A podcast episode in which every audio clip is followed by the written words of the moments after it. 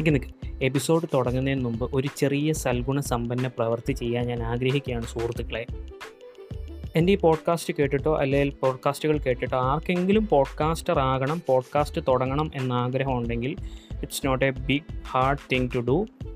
Actually thanks to anchor dot F M app.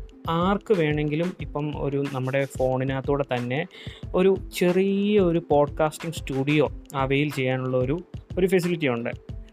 ദയവ് ചെയ്ത് നിങ്ങൾ anchor dot F M app check in ചെയ്യുക.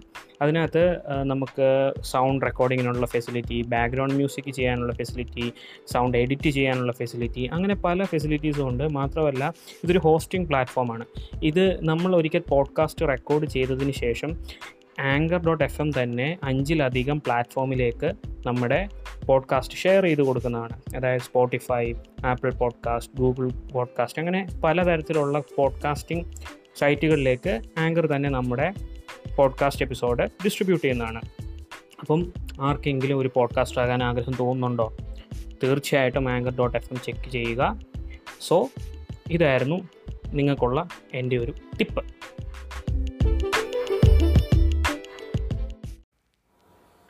Hi hello നമസ്കാരം.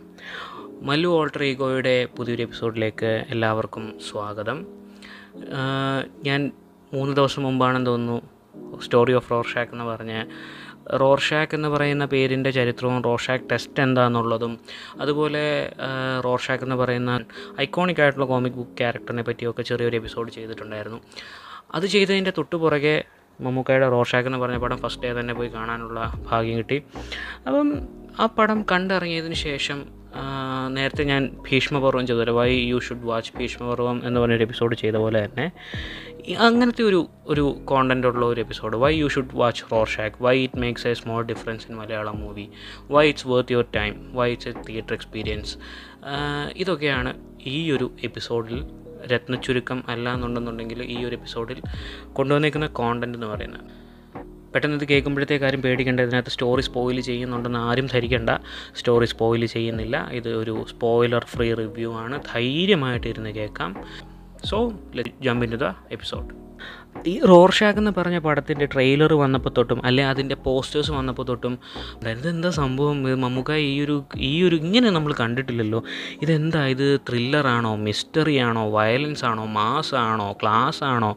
ഇങ്ങനത്തെ ഒരു ഒരു അൺസേർട്ടനിറ്റി ഭയങ്കരമായിട്ട് നിലനിൽക്കുന്നുണ്ടായിരുന്നു പക്ഷേ every now and then there comes a movie without any celebration without any hype without so much noise or marketing or anything and it it grows into you അങ്ങനത്തെ പടങ്ങൾ വരാറുണ്ട്. പബ്ലിസിറ്റി സ്റ്റണ്ടോ മാർക്കറ്റിംഗ് ക്യാമ്പയിനുകൾ നടത്തുക അങ്ങനൊന്നും ഇല്ലായിരുന്നു ഈ പടത്തിന് പക്ഷേ ഈ പടം മലയാള സിനിമയിൽ ശരിക്കും പറഞ്ഞു കഴിഞ്ഞാൽ അധികം കൈവെക്കപ്പെടാത്ത ഒരു ജോണറുകളിൽ പെടുന്ന ഒരു പടമാണ്. It's a classic psychological thriller and it's and the treatment done it's entirely different when compare to other movies ആഘോഷങ്ങളോ ആർഭാടങ്ങളോ അഹങ്കാരങ്ങളോ ഇല്ലാതെ ഒരു ഒച്ചമ്പഹളോ ഇല്ലാതെ വന്ന് നമുക്ക് നല്ലൊരു പടമായിട്ട് നമുക്ക് തന്നെ തോന്നിപ്പിക്കുന്ന ചുരുക്കം ചില പടങ്ങളിലൊന്നാണ് ഈ പറയുന്ന റോർഷാക്ക് എന്ന് പറയുന്നത്. ഇതിനെ ഒറ്റ ഒരു വാക്ക് കൊണ്ട് അതായത് ഒറ്റ ഒരു സെന്റൻസ് കൊണ്ട് നമുക്ക് ഇതിന് ഇതിനൊരു സിനോപ്സിസ് പോലെ പറയാനോ പ്ലോട്ട് സമ്മറി പോലെ പറയാനോ ആണെങ്കിൽ it's a riveting story that goes beyond കാരണം എന്താണെന്ന് വെച്ച് കഴിഞ്ഞാൽ നമ്മൾ പ്രതികാര കഥകൾ ഇതിനു മുമ്പ് പലതവണ വർഷങ്ങളായിട്ട് കാണുന്നുണ്ട്. സിനിമ അല്ലെങ്കിൽ കഥ എന്ന് പറയുന്ന ഒരു പ്രതീകം നിലനിൽക്കുന്ന കാലം തൊട്ടേ തുടങ്ങിയതാണ്. അതായത് കൗണ്ട് ഓഫ് മോണ്ടി ക്രിസ്റ്റോ പണ്ടത്തെ ബുക്കാണ്. ഇത് ഇത് ക്ലാസിക്കായിട്ടുള്ള റിവൻ സ്റ്റോറിയാണ് റിവൻ സ്റ്റോറിയുടെ പല വേരിയേഷൻ നമ്മൾ കണ്ടിട്ടുണ്ടെങ്കിലും ഇങ്ങനത്തെ ഒരു റിവൻ സ്റ്റോറി നമ്മൾ കണ്ടിട്ടില്ല. അതും നമ്മുടെ കൊച്ചു മലയാളം ഇൻഡസ്ട്രിയിൽ this is a riveting story that goes beyond അപ്പോൾ ഇതാണ് ഒരു വൺ ലൈനർ എന്ന് പറയാവുന്നത്. ഇത് നിങ്ങൾ ഉറപ്പായിട്ടും തിയേറ്ററിൽ പോയി തന്നെ കണ്ട് എക്സ്പീരിയൻസ് ചെയ്യേണ്ടത് എന്തുകൊണ്ടാണെന്നുള്ളത് ഞാനിപ്പോൾ തന്നെ പറയാം. സിനിമ ആരംഭിച്ച് അതിന്റെ അവസാനം എത്തുന്നത് വരെ ഇതൊരു റെസ്റ്റ്ലെസ് ആയിട്ടുള്ള മൂവിയാണ് ക്യാരക്ടേഴ്സ് ആണെങ്കിലും ശരി കാണുന്ന ഓഡിയൻസ് ആണെങ്കിലും ശരി ദേ ഹൈലി റെസ്റ്റ്ലെസ് ഈ ഒരു റെസ്റ്റ്ലെസ്നെസ് ഫീൽ ചെയ്യണമെന്നുണ്ടെങ്കിൽ നിങ്ങൾ ഉറപ്പായിട്ടും തിയേറ്ററിൽ തന്നെ കാണണം. കാരണം ഈ പടത്തിന്റെ sound syncing sound background score മൈന്യൂട്ടായിട്ടുള്ള ചെറിയ ശബ്ദങ്ങൾ വരെ നമ്മളെ ഭയങ്കരമായിട്ട് റെസ്റ്റ്ലെസ് ആക്കുന്നുണ്ട്. എന്ന് വെച്ച് കഴിഞ്ഞാൽ കെ ജി എഫിനകത്തൊക്കെ കേൾപ്പിച്ച പോലെ ഭയങ്കരമായിട്ട് സൗണ്ട് ടെരമ്പി അങ്ങനല്ല. ഇത് കൺട്രോൾഡ് ആയിട്ടുള്ള സൗണ്ടാണ് പക്ഷേ ഇത് ഈ എന്തോ നമ്മളെ ഭയങ്കരമായിട്ട് റെസ്റ്റ്ലെസ് ആക്കും. അറി ചില ശബ്ദങ്ങൾ നമ്മുടെ ഹൃദയമിടിപ്പ് കൂട്ടും നമ്മൾ പോലും അറിയാതെ. അങ്ങനത്തെ ഒത്തിരി നോയ്സുകൾ ഇതിനകത്ത് വരുന്നുണ്ട്. പക്ഷേ ആ നോയ്സ് വിഷ്വൽസുമായിട്ട് ഹൈലി സിങ്ക്ഡ് ആയിട്ടാണ് വരുന്നത്. ഇതിന്റെ ആർട്ട് എന്നൊക്കെ പറഞ്ഞു കഴിഞ്ഞാൽ ഒരു രക്ഷയില്ല. അതായത് ഇതൊരു ബ്രഹ്മാണ്ട ചലച്ചിത്രമെന്നോ അല്ലാന്നുണ്ടെന്നുണ്ടെങ്കിൽ എന്താ പറയുക മൺ ഓഫ് എ കൈൻഡോ അങ്ങനല്ല. ഇതൊരു കുഞ്ഞു പടമാണ്. പക്ഷേ ഈ കുഞ്ഞു പടം ഉണ്ടാക്കുന്ന ഇമ്പാക്റ്റ് വളരെ വലുതാണ്. അതായത് വളരെ ചെറിയൊരു സ്റ്റോറി വെച്ചിട്ട് പോലും ഈ പറയുന്ന സ്റ്റൺ സീക്വൻസോ പീറ്റർ ഹൈനെ കൊണ്ടുവന്ന് സ്റ്റൺ സീക്വൻസ് ചെയ്യിക്കുകയോ അല്ലെ ഹോളിവുഡിൽ നിന്ന് കൊണ്ടുവന്ന് സ്റ്റൺ സീക്വൻസ് ചെയ്യിക്കുകയോ അത് വെച്ചൊരു മാർക്കറ്റിംഗ് ടാഗ് ലൈൻ ഉണ്ടാക്കി. അങ്ങനല്ല. ഇത് വളരെ കുഞ്ഞൊരു പടം. ഇത് നമ്മുടെ മനസ്സിനെയാണ് മനസ്സുമായിട്ടാണ് സ്റ്റണ്ട് ചെയ്യുന്നത്. അതായത് നമ്മൾ പടം കണ്ടുകൊണ്ടിരിക്കുമ്പോഴത്തേക്ക് നമുക്ക് ഇതെന്താ ഇങ്ങനെ? ഇതൊക്കെ ഉള്ളതാണോ? ഇതൊക്കെ ഇങ്ങനെ സംഭവിക്കുമോ ഇത് ഇതെന്താ? ഇത് ഇത് ഇങ്ങനെ മുന്നോട്ട് കൊണ്ടുപോകും? ഇതെന്താ ഇത് ഉദ്ദേശിക്കുന്നത്? കണ്ടിന്യൂസ്ലി നമ്മൾ ഇങ്ങനത്തെ ക്വസ്റ്റ്യൻസുമായിട്ട് റസൽ ചെയ്യേണ്ടി വരുന്നുണ്ട് ഭയങ്കരമായിട്ട്. അതുകൊണ്ട് തന്നെ നിങ്ങളിത് തിയേറ്ററിൽ പോയി തന്നെ കാണാൻ ശ്രമിക്കുക. നല്ല സൗണ്ട് ക്വാളിറ്റി ഉള്ള ഒരു തിയേറ്റർ ആണെന്നുണ്ടെങ്കിൽ അടിപൊളി എക്സ്പീരിയൻസ് ആയിരിക്കും. ബാക്കി പടത്തിനെ പറ്റി പറയുന്നതിന് മുമ്പ് ഇതിന്റെ ക്രൂ ക്രൂ മെമ്പേഴ്സ് അതായത് ഡിറക്ഷൻ സൗണ്ട് ഡിസൈനിങ് സിനിമാറ്റോഗ്രഫി ഇതൊക്കെ ചെയ്തത് ആരാന്ന് ജസ്റ്റ് ഒന്ന് പറഞ്ഞു പോകാം എന്നാലേ ഇതിന്റെ ഇമ്പാക്റ്റ് കുറച്ചുകൂടെ നിങ്ങൾക്ക് മനസ്സിലാവുകയുള്ളൂ. കാരണം ഇവരെ പരിചയപ്പെട്ടിരിക്കുന്നതാണ്. ഇത് ഈ പറയാൻ പോകുന്ന മുതലുകൾ ഇന്നേക്ക് അടുത്ത വരാൻ പോകുന്ന കുറച്ച് വർഷത്തിനുള്ളിൽ മലയാള സിനിമയെ റെവല്യൂഷനൈസ് ചെയ്യാൻ കെൽപ്പുള്ള ആർട്ടിസ്റ്റുകളാണെന്ന് ഈ പടം കാണുമ്പോൾ നമുക്ക് മനസ്സിലാവും. ഫിലിമിന്റെ ഡയറക്ടർ എന്ന് പറയുന്നത് Nizam ബഷീറാണ്. And he is famous for his work as a director of കെട്ടിയോളാണെന്റെ മാലാഖ. പിന്നെ പറവയ്ക്കകത്തും പുള്ളി വർക്ക് ചെയ്തിട്ടുണ്ട്. പിന്നെ പ്രൊഡക്ഷൻ അഭിനയിക്കാൻ അറിയാത്ത പടത്തിന്റെ സെൻട്രൽ ക്യാരക്ടർ ചെയ്യുന്ന മമ്മൂക്കാട് മമ്മൂട്ടി കമ്പനി തന്നെയാണ് പ്രൊഡക്ഷൻ യൂണിറ്റ് പ്രൊഡക്റ്റ് പ്രൊഡക്റ്റ് ചെയ്തേക്കുന്ന ഡിസ്ട്രിബ്യൂഷൻ ദുൽഖർ സൽമാന്റെ വേഫ്രയർ ഫിലിംസ് തന്നെയാണ്. ഒറിജിനൽ സൗണ്ട് ട്രാക്ക് സെറ്റ് ചെയ്തേക്കുന്ന ഒരു മിഥുൻ മുകുന്ദനാണ്. പുള്ളിയുടെ വർക്കുകൾ എനിക്ക് തോന്നുന്നത് തെലുങ്കോ കന്നഡ ഫിലിം ഇൻഡസ്ട്രിയാണെന്ന് കൂടുതലും. കാരണം ഗരുഡ ഗമന വൃഷഭ വാഹന അങ്ങനത്തെ ഒരു പടവും പിന്നെ അല്ലടു ഒരു കടിച്ചാ പൊട്ടാത്ത പേരുള്ള വേറൊരു ഇതും. പിന്നെ റോഷാക്കം മൂന്ന് വർക്കേ പുള്ളി ചെയ്തിട്ടുള്ളൂ. പക്ഷേ ഇതിന്റെ മ്യൂസിക് കമ്പോസിഷൻ ആണെന്നുണ്ടെങ്കിലും അടിപൊളിയാണ്. അതൊരു ഇനിഷ്യൽ പടം തുടങ്ങുമ്പോൾ തന്നെ ഇപ്പോൾ പേരെഴുതി കാണിക്കുന്ന ഭാഗത്തൊക്കെ ആയിട്ടൊരു ചെറിയൊരു ഇംഗ്ലീഷ് സോങ് പോലത്തെ ഒരു സാധനം കയറി വരുന്നുണ്ട്. അത് നമ്മൾ കേൾക്കുമ്പം ഒരു മലയാളി ഞെട്ടും. സിനിമാറ്റോഗ്രഫി ഹാൻഡിൽ ചെയ്തേക്കുന്നത് നിമിഷ് രവിയാണ്. പുള്ളിയുടെ ഏർലി വർക്ക് എന്ന് പറയുന്നതും രണ്ടെണ്ണേ ഉള്ളൂ. ഒന്ന് കുറുപ്പും പിന്നൊന്ന് ലൂക്കയുമാണ്. എഡിറ്റ് ചെയ്തേക്കുന്നത് കിരൺ ദാസ് ആണ് കിരൺ ദാസിന്റെ വർക്കുകൾ എനിക്ക് തോന്നുന്ന ഒരുവിധപ്പെട്ട എല്ലാവർക്കും അറിയാൻ തോന്നുന്നു. കാരണം തൊണ്ടി മുതലും ദുസ്രാക്ഷി ദൃസാക്ഷിയും മൂത്തോന് ഇഷ്ക് അങ്ങനെ ഒരുവിധപ്പെട്ട പടങ്ങളൊക്കെ പുള്ളി ചെയ്തിട്ടുണ്ട്. കുടുക്ക് പാൽത്തു ജാനവർ ഇതിന്റെയൊക്കെ എഡിറ്റിങ് കിരൺ ദാസ് ആണെന്ന് തോന്നുന്നു ചെയ്തേക്കുന്നത്. എഡിറ്റിങ് എടുത്തു പറയേണ്ട ഒരു കാര്യമാണ് കേട്ടോ. പടം എഡിറ്റ് ചെയ്തേക്കുന്ന ഒരു ലെവലാണെങ്കിലും അടിപൊളിയാണ്. ഓക്കെ ഇനി ഇതിന്റെ ബാക്കിയുള്ള ഭാഗങ്ങൾ പടം തുടങ്ങുമ്പോൾ തന്നെ വളരെ അടിപൊളിയായിട്ടുള്ള ഫ്രെയിംസ് അതായത് ശരിക്കും പറഞ്ഞാൽ ബ്രത്ത് ടേക്കിംഗ് ഫ്രെയിംസ് തന്നെയാണ് കാണിക്കുന്നത്.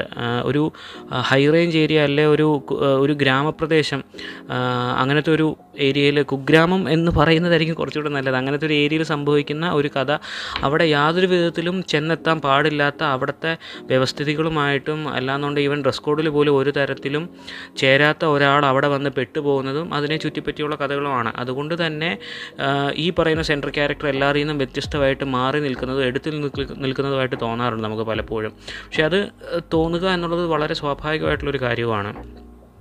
പിന്നെ എനിക്ക് പടം കണ്ടപ്പോൾ തോന്നിയെന്ന് വെച്ചിട്ടുണ്ടെങ്കിൽ ഞാൻ നേരത്തെ പറഞ്ഞല്ലോ സൗണ്ട് സിങ്ക് ചെയ്തേക്കുന്നത്. ഒരു രക്ഷയില്ലാത്ത രീതിയിലാണ് സൗണ്ട് സിങ്ക് ചെയ്തേക്കുന്നത്. സൗണ്ടും വിഷ്വലൈസേഷനും ഇതിന്റെ ഇത് വളരെ ചെറിയൊരു കഥയെടുത്ത് ഇതിന്റെ ട്രീറ്റ്മെന്റ് കൊണ്ട് ഇതിനെ ആ കഥയെ ഭയങ്കരമായിട്ട് പുഷ്ടിപ്പെടുത്തിയിരിക്കുക കാരണം ഇതിന്റെ ഒരു പർട്ടിക്കുലർ സീനിനകത്ത് രാത്രിയിൽ മമ്മൂട്ടി ഒരു മമ്മൂട്ടിയുടെ വീട്ടിലിരിക്കുമ്പോഴത്തേക്ക് നമുക്കറിയാം എന്തോ അൺസേർട്ടൺ ക്യൂരിയസ് അല്ലാന്നുണ്ടെന്നുണ്ടെങ്കിൽ എന്തോ ഒരു എന്തോ ഒരു സംഭവം ഒരു നെഗറ്റീവ് സാധനം സംഭവിക്കാൻ പോവുകയാണ് അപ്പോൾ അങ്ങനത്തെ ഒരു വൈബ് കൊടുത്തിട്ട് ഈ സൗണ്ട് കൊണ്ട് വൈബ് കൊടുത്തിട്ട് ഒരു ബർഗ്ലേഴ്സ് അലാറം പോലത്തെ ഒരു സാധനം ഭയങ്കരമായിട്ട് അടിക്കുന്ന പോലെ ഇങ്ങനെ തോന്നും. അത് നമുക്ക് നമ്മൾ പെട്ടെന്ന് ഇങ്ങനെ ഞെട്ടി ഇങ്ങനെ തിയേറ്ററിൽ ഇരിക്കുമ്പോൾ നോക്കിയിട്ട് എന്താ ഇങ്ങനത്തെ ഒരു സൗണ്ട് ഇട്ടേക്കുന്നത് എന്ന് ഓർക്കുക. ഇത് മമ്മൂട്ടി നടന്ന് ഒരു പർട്ടിക്കുലർ ഇതിന്റെ അങ്ങോട്ട് പോകുന്നതോറും ഇത് സൗണ്ട് ഇങ്ങനെ കൂടാൻ തുടങ്ങും. പക്ഷേ ആ സൗണ്ട് പിന്നെ നെക്സ്റ്റ് സീക്വൻസുമായിട്ട് സിങ്ക് ചെയ്യുന്നൊരു സംഭവമുണ്ട്. നിങ്ങൾക്കത് കാണുമ്പോൾ മനസ്സിലാവും.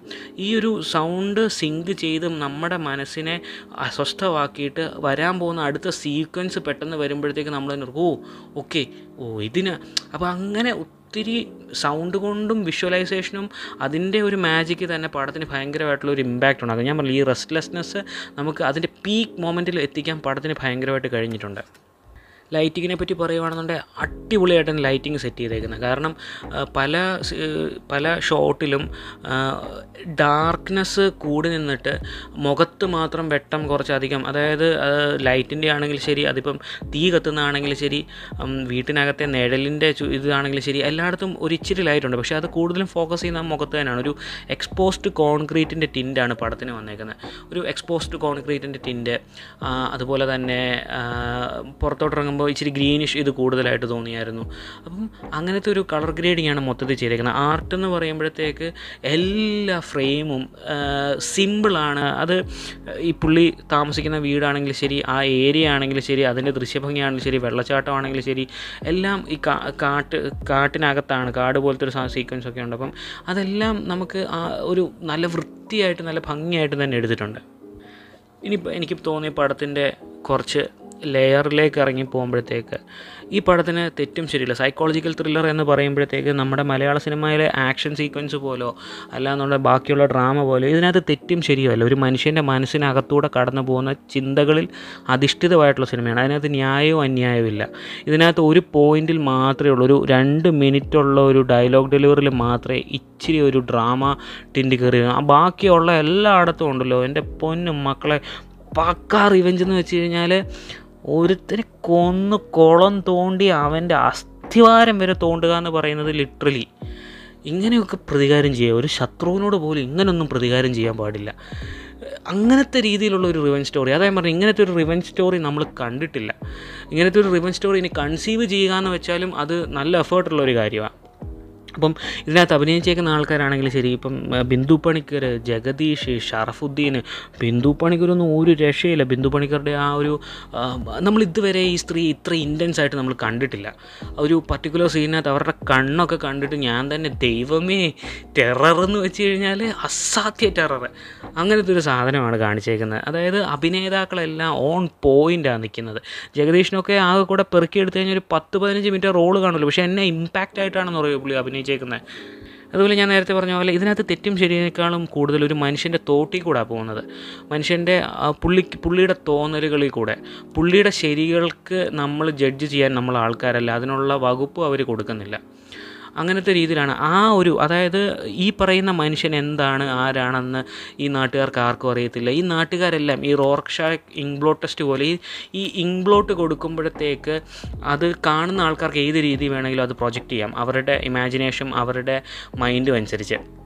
ആ ഒരു രീതി തന്നെ ഈ മനുഷ്യനും ഈ മനുഷ്യന്റെ വരവും പുള്ളിയുടെ രീതികളും എല്ലാം കണ്ടിട്ട് ഇവിടെയുള്ള ഓരോ ക്യാരക്ടേഴ്സും അതായത് സിനിമയെ ബാധിക്കുന്ന മെയിനായിട്ട് ബാധിക്കുന്ന ഓരോ ക്യാരക്ടേഴ്സും how they feel about that person how they are building a story about that person എന്നുള്ള രീതി കൂടാണ് കഥ മുന്നോട്ട് പോകുന്നത്. പക്ഷേ പടം കണ്ടു കഴിഞ്ഞാൽ നമ്മൾ ഇറങ്ങുമ്പോഴത്തേക്ക് നമുക്ക് ഒത്തിരി ഡൗട്ടുകളും സംശയങ്ങളും ഇങ്ങനെയൊക്കെ സംഭവിക്കുമെന്നെങ്കിൽ തോന്നുമെങ്കിൽ പോലും ഈ പടം നമ്മുടെ മനസ്സിനകത്ത് എവിടെയോ ഇടം പിടിക്കുന്നുണ്ട്.